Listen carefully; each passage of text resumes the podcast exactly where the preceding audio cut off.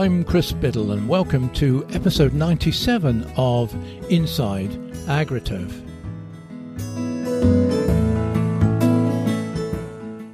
Now, in the past, and to paraphrase a famous book, there has been a sense of manufacturers are from Mars, dealers are from Venus.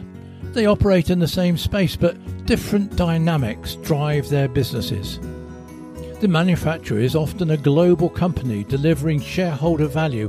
The dealer, a family concern, is meeting the day to day demands of local customers. And yet, they are totally dependent on one another. Simply, the dealer should be an extension of the manufacturer's brand. We make it, you sell it and look after it. It has to be a partnership. And yet, do they really understand each other? Is there enough collaboration? Any mistrust that exists is often rooted in the actions of, say, a manufacturer with instructions on high who has to rationalise its dealer network, removing the franchise from small independent companies who have represented that brand for many years. On the other hand, the pendulum is swinging with the rise of multi branch dealerships, many of whom have grown through acquisition, which puts much of the power back in their hands. Now, it's impossible to generalise, particularly when most dealers are multi franchise. But I wonder whether there is enough cross talk and understanding of the business of supplying and supporting machinery and equipment between the partners that extends beyond the boundaries of the order book. To help me explore this supplier dealer relationship in a bit more detail, I'm delighted to be joined by Jerry Hanss, who has had extensive experience in establishing dealer networks, mostly in parallel sectors to the ag and turf care market. So, Jerry, welcome. And perhaps first you could tell me something about your background. Yeah, Chris, I started um, many years ago uh, in in finance with Ingersoll Rand, actually, straight out of university. Did that for a couple of years, and then when I was working at the European headquarters in Paris, Ingersoll Rand purchased Club Car uh, as part of a larger transaction. Uh, and they had no one really based in EMEA. I interviewed for the role as the regional manager running the dealer network with very little to no experience and uh, and got the job and uh, ran that dealer network for about four or five years. And then once I, I kind of got the bug dealing with the small companies that I was dealing with, uh, I left there and set up my own capital equipment distributorship in the UK. And that was uh, 22, 23 years ago. So thrown into the uh, in, into the world of pointing dealers, what, mm. what what did you find out in those early days? How easy was it? How it, challenging was it? It was it was challenging. It was a great learning experience uh, in, in many different ways. Um, but Ingersoll Rand was quite a worldwide company. Club Car wasn't. So they had no employees based, out, based outside of North America. So I was the first one really to spend a lot of time in EMEA. And there was about 30 to 35 dealers across that territory. And a good 10 to 15 weren't very active. So it was, uh, you know, it was almost one or two contacts and you, they'd sign you up as a dealership. So my remit was to go through and, you know, basically visit all the distributors and determine you know who's worth keeping and saving and building and who needed unfortunately to be changed and going for a stronger partner. So it was it was tough. I had some very good uh, if you like teachers uh, at Club Car that really helped me and you know really understood the product and the and the kind of the the the model dealer that they used in in the states. And i used that um, to kind of start the process of uh, rationalizing the dealer network and improving it basically. So i mean we want to just talk broadly about dealer development, which mm-hmm. is which in itself is a very broad term. Yes. What, do we what do we mean by it? What what does it mean to you, Jerry? Well, to me, I think it means working in conjunction, in better conjunction with the manufacturer and the dealer to ensure effectively. Yeah, and to ensure, and I hate this expression, but it's apt in this situation, win-win. Because mm-hmm. the manufacturers have to let the dealers win sometime. And the manufacturers have to make an, an appealing and attractive business for a good dealership to be a, to to want to be their dealer.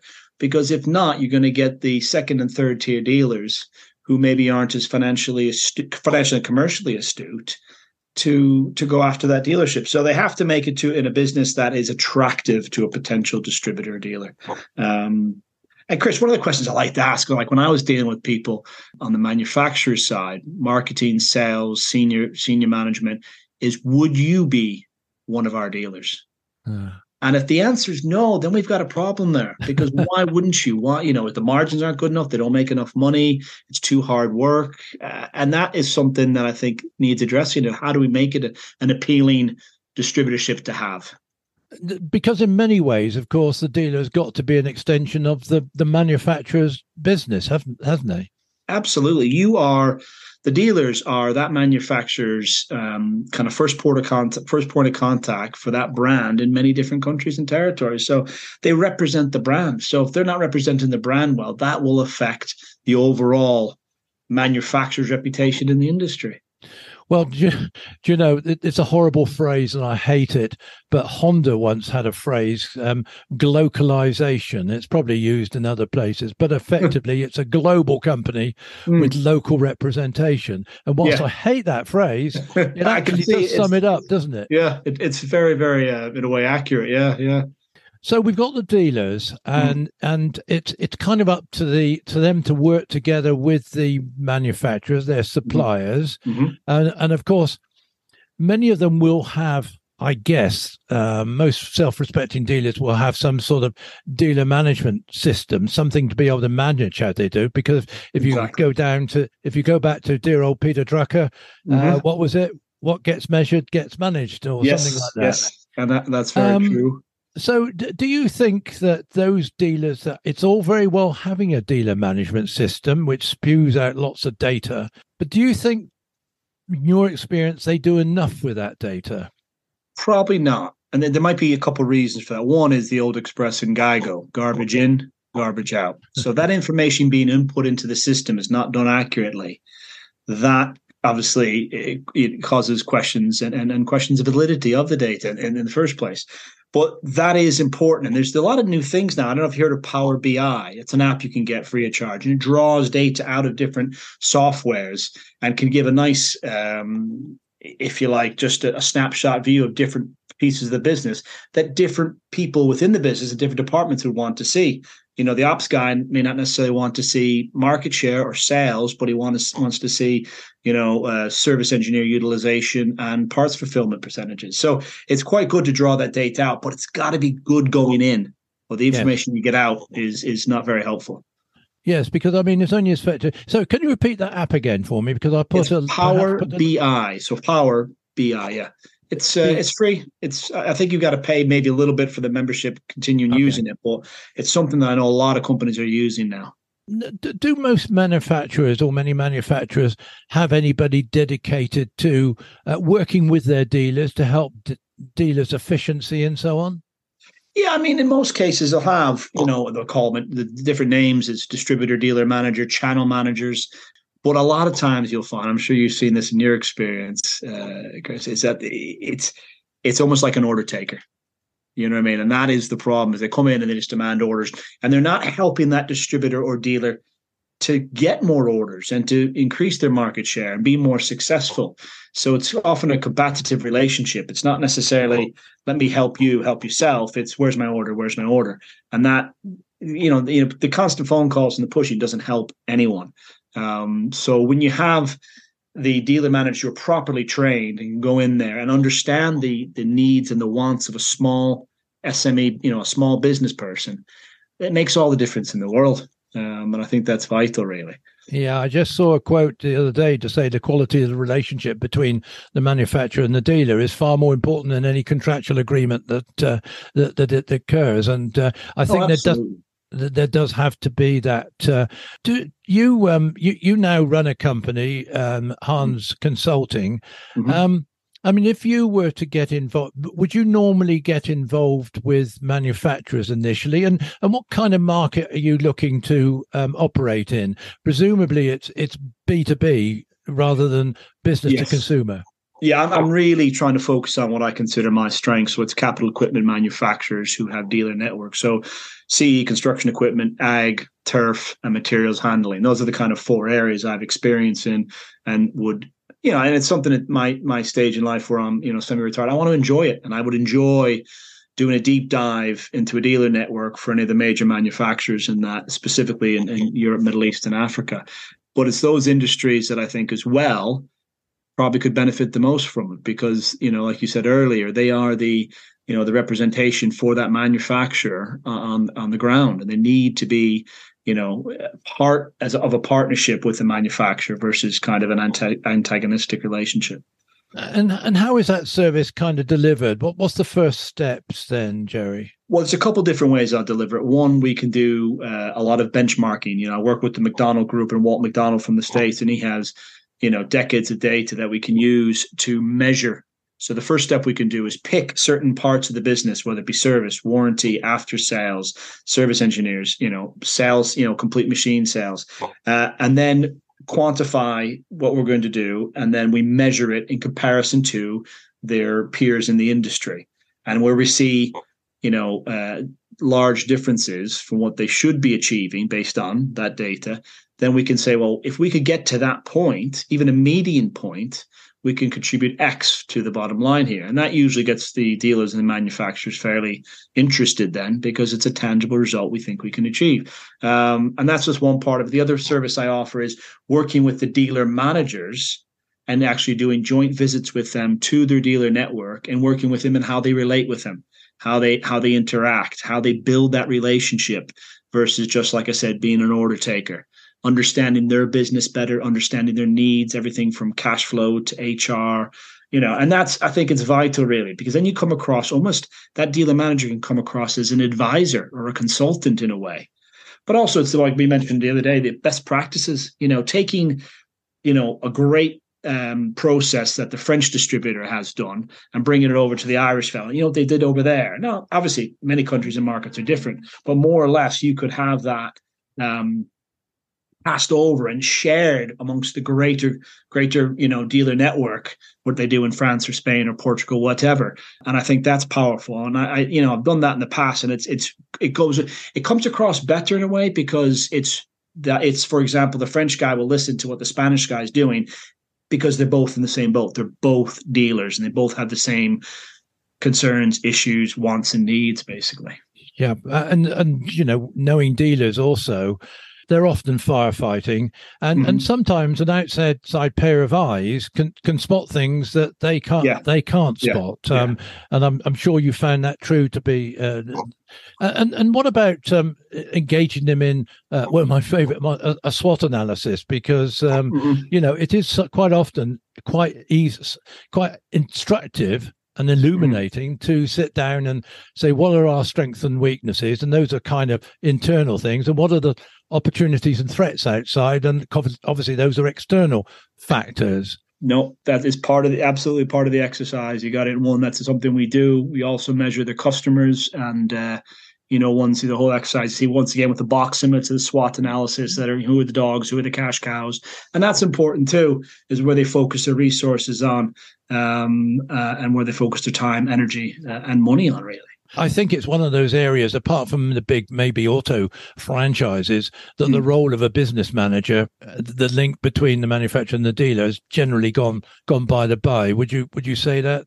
Yeah, yeah, I would say. I mean, I think that's you know, I, I've never been involved in, in the if like the car industry, but I don't see that relationship as it is with you know like a capital equipment manufacturer. No, I I think the car industry's got quite different problems with uh, mm.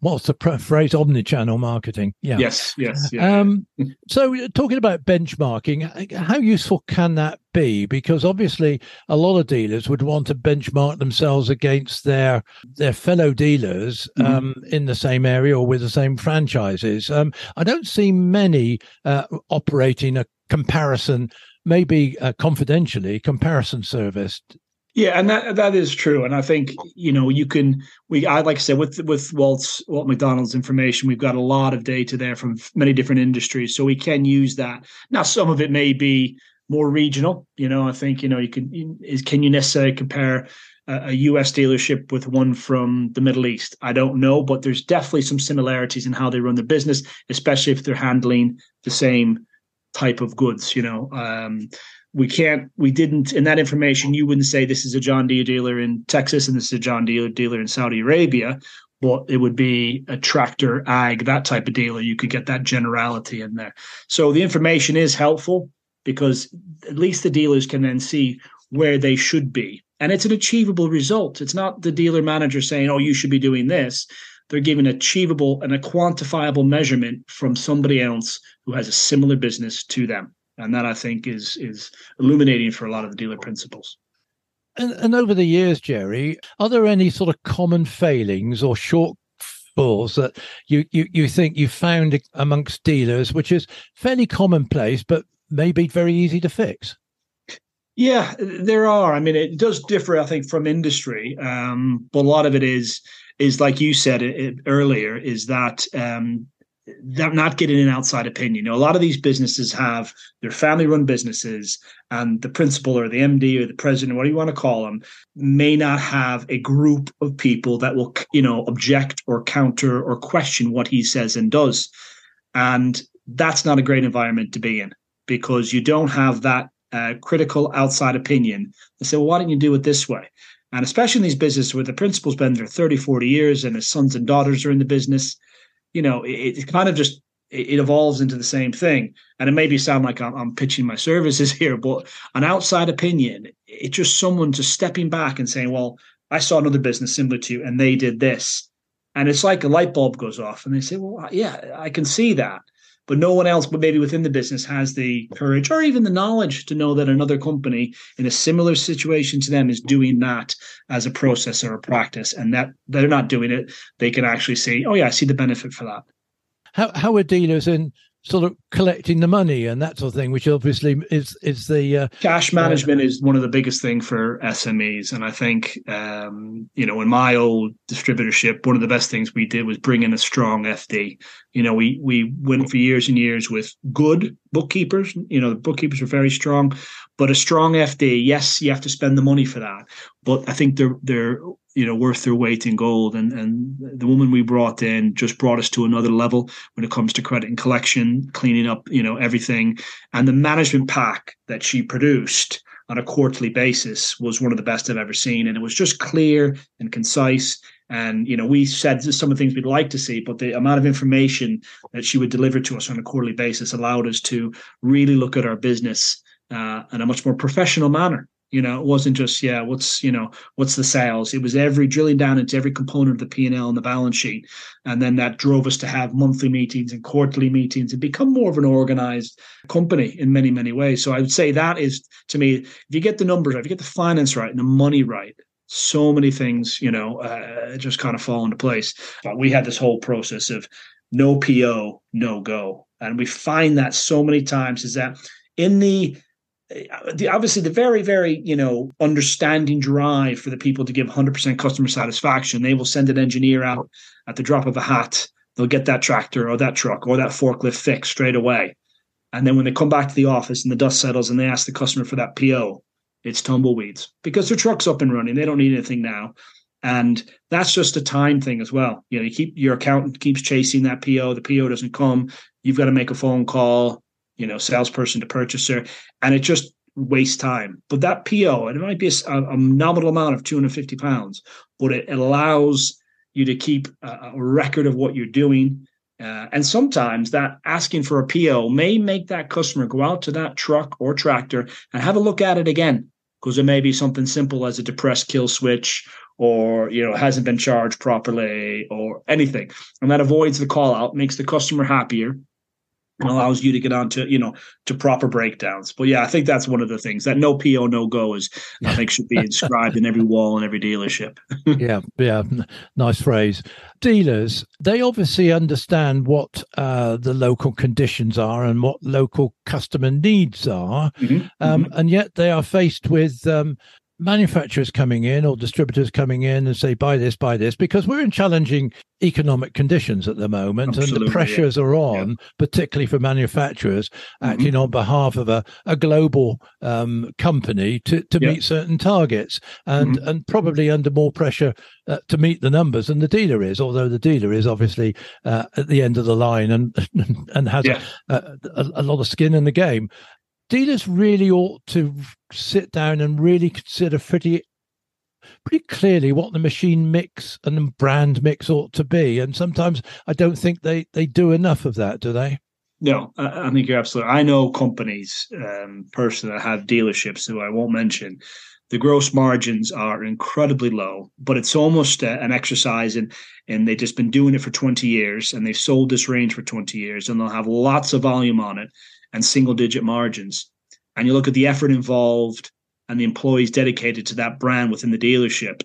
No one's taking a step back and saying, hang on a second here. Let's do a P&L, a mini P&L of just that brand and the people involved and it's in, in, nine times out of ten when you get into that detail it's not pretty it's oftentimes uh, uh, it shows a loss if you like within the organization so i think a lot of dealerships get involved in it because it's been a historical brand for them but you're right they need to cold light of days take a step back and say is this brand making us money and they've got two options then they can go back to the manufacturer and say listen you want me to proceed with this i'm giving you lots of volume you need to give me some margin contribution or I'm going to discontinue this. And then the manufacturer's got to think that too as well. You know, how are they going to find another dealer to replace that volume? Yeah. If the potential dealer calls the current dealer and and so why you why you dropping this brand?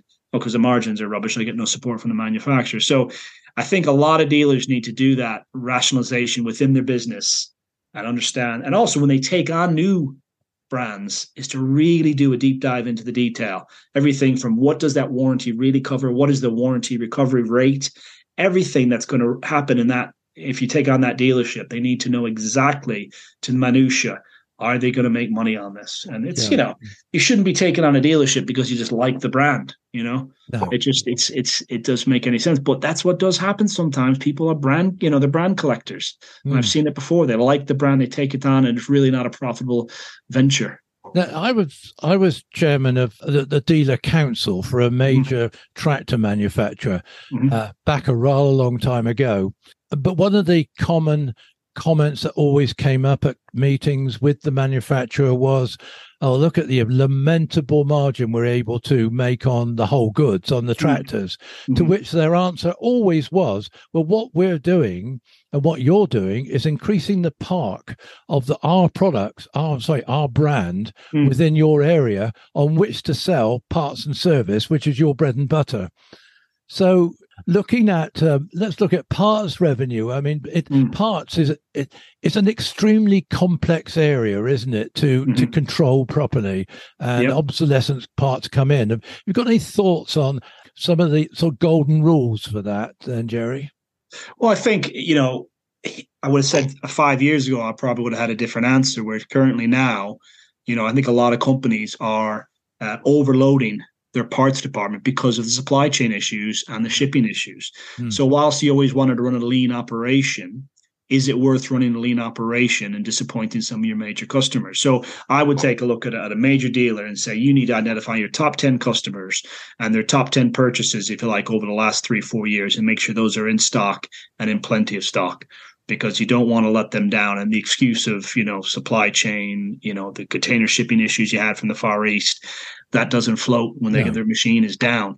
But that's one of the, I think, the things the you know it's different these days now. Um, but it is it is complex.